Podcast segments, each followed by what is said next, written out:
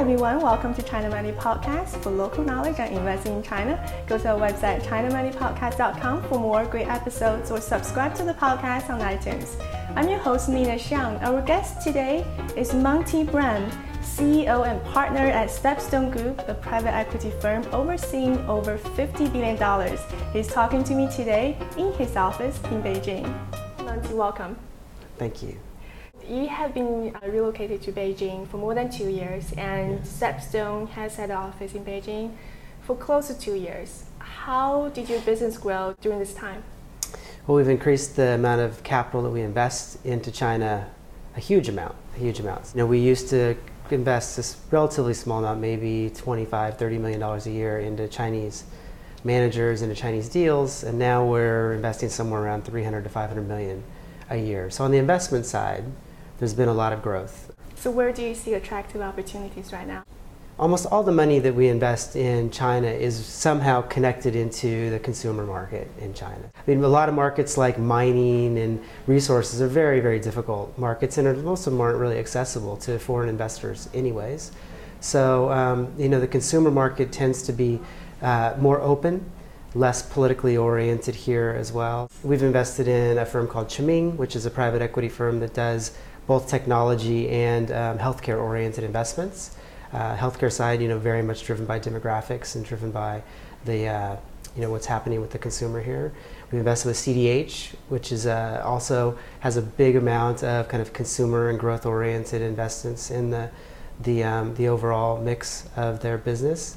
Um, we have done some investments non-traditional. So we invested with Citic Capital, and Citic Capital does more um, state SOEs, so state-owned enterprise buyouts. So we've done that as well. What kind of return are we talking about here? What are you expecting? Yeah, I mean, the, most of the returns we're targeting in China is somewhere around gross returns of 30% IRR. So 30% return per year on a gross basis is the general target. Um, globally, in more developed markets, the target's more in the range of 20% on a gross basis, but, um, but China has you know, certain emerging market risks still, so the return targets are higher. Do you mostly tend to invest into funds that's uh, overseas funds or some Chinese local run US dollar funds as well? As a firm, we tend to favor, particularly in markets like China, local managers. So managers who have a very local approach, have a very local team. Um, we think that there's just a lot of advantages in having all those local connections and insight and perspective. When we invest in the local managers, one of the challenges is we cannot invest in RMB funds today. So we're not a, a local Chinese, um, fully Chinese-owned entity, so we have limitations on what we can invest in so far. Um, although that is all being kind of worked through now in a regulatory perspective. So today we're investing in what are called dollar or offshore um, funds of Chinese managers. And most of these managers, in, they manage both an RMB fund, a local currency fund, and a foreign currency fund.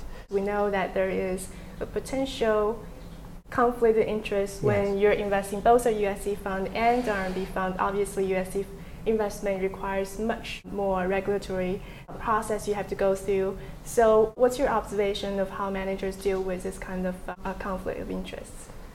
Uh, well, as a general point, it's a major headache, and it's one of the things that makes the Chinese market um, more complicated and, and less appealing, frankly, than it would otherwise be.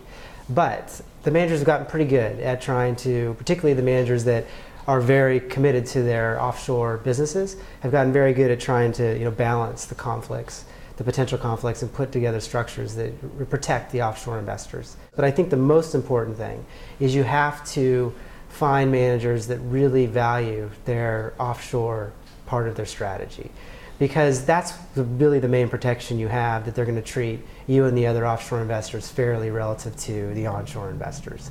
There's a lot of managers that understand that the Chinese markets are very volatile. They go up and down. Chinese capital tends to be very hot capital. It comes in and out. And foreign capital tends to be much more institutional and much more long-term oriented and has been around for a long time. And if you do well for them, they continue to invest with you. Thank you so much, Monte. Thank you. That's today's podcast. I hope you enjoyed it. If you have any questions or comments, go to our website, chinamoneypodcast.com, or subscribe to the podcast on iTunes. Thank you so much for watching. Until next time.